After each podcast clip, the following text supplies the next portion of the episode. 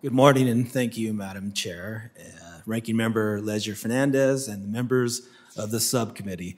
My name is Michael Langley, and I'm the Tribal Council Secretary of the Confederated Tribes of the Grand Ronde Community of Oregon. The tribes and bands confederated on our reservation signed seven treaties with the United States between 1853 and 1855. These treaties were ratified by the U.S. Senate, and the Grand Ronde Reservation was established by these treaty arrangements and by an 1857 executive order. In less than 100 years, 1954, the tribe was terminated by Congress. However, in 1983, Congress reversed itself and passed the Grand Ronde Restoration Act.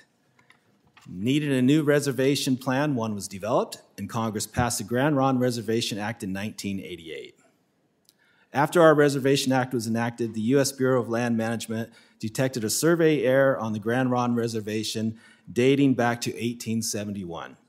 A U.S. deputy surveyor named David Thompson had incorrectly surveyed the east boundary of the reservation, an 80, leaving an 84 acre area as unsurveyed.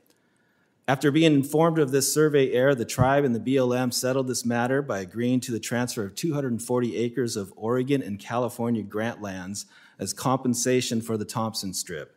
The tribe also agreed to relinquish its claims to the Thompson Strip. This BLM land transfer and our extinguishment of its land claims were memorialized in an amendment to the Grand Ronde Reservation Act in 1994. In drafting the language to authorize this land exchange, the Interior Department developed broad language that relinquished any future claims to this type of this type within the state of Oregon. BLM officials at the time expressed concern about the sweeping nature of this language, as it would preclude us from receiving any compensation if the BLM were to discover any other survey errors within the Grand Ronde Reservation. In agreeing to this land exchange in 1994, the intent of the parties was for Grand Ronde to relinquish its rights only to the Thompson Strip and to any claims for lost timber income. Our tribe discovered this Thompson Strip issue only recently when working on another amendment to the Grand Ronde Reservation Act. While we are not aware of any specific new survey errors, we do want to be proactive about ensuring that the tribe has the right to be compensated should another survey error be found. The language in H.R. 1722 is quite simple. It replaces, replaces the phrase state of Oregon with the phrase the 84 acres known as the Thompson Strip. By this language, the tribe would only relinquish its claims to the Thompson Strip, which was the intent of the parties in our 1994 land exchange. It is not Grand Ronde's intention that this technical corrections amendment would be used to facilitate Indian gaming or impact the treaty rights of any other Indian tribe.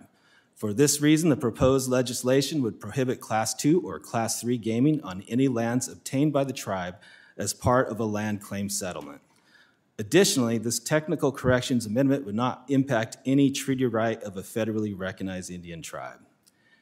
H.R. 1722 is introduced by Congressman, Congresswoman Andrea Salinas on March 22 of this year and is co sponsored by all of the other members of the Oregon congressional delegation. During this hearing, the subcommittee is also considering H.R. 2839, a bill to permit the Confederated Tribes of Siletz Indians of Oregon to negotiate new hunting and fishing agreements with the state of Oregon. This Siletz bill is similar to H.R. 2850, a bill to permit Grand Ronde to do the same. Both bills seek to address the exact same inequity that occurred more than 35 years ago, when both Siletz and Grand Ronde were negotiating the terms of their respective Reservation Act in the 1980s. The state of Oregon sought to limit excuse me, the hunting and fishing rights of both tribes and their members. These hunting and fishing agreements with the state of Oregon were executed with both tribes as a condition of state support for their respective reservation acts. The agreements have identical language and both contain multiple provisions stating that these agreements are permanent and cannot be amended.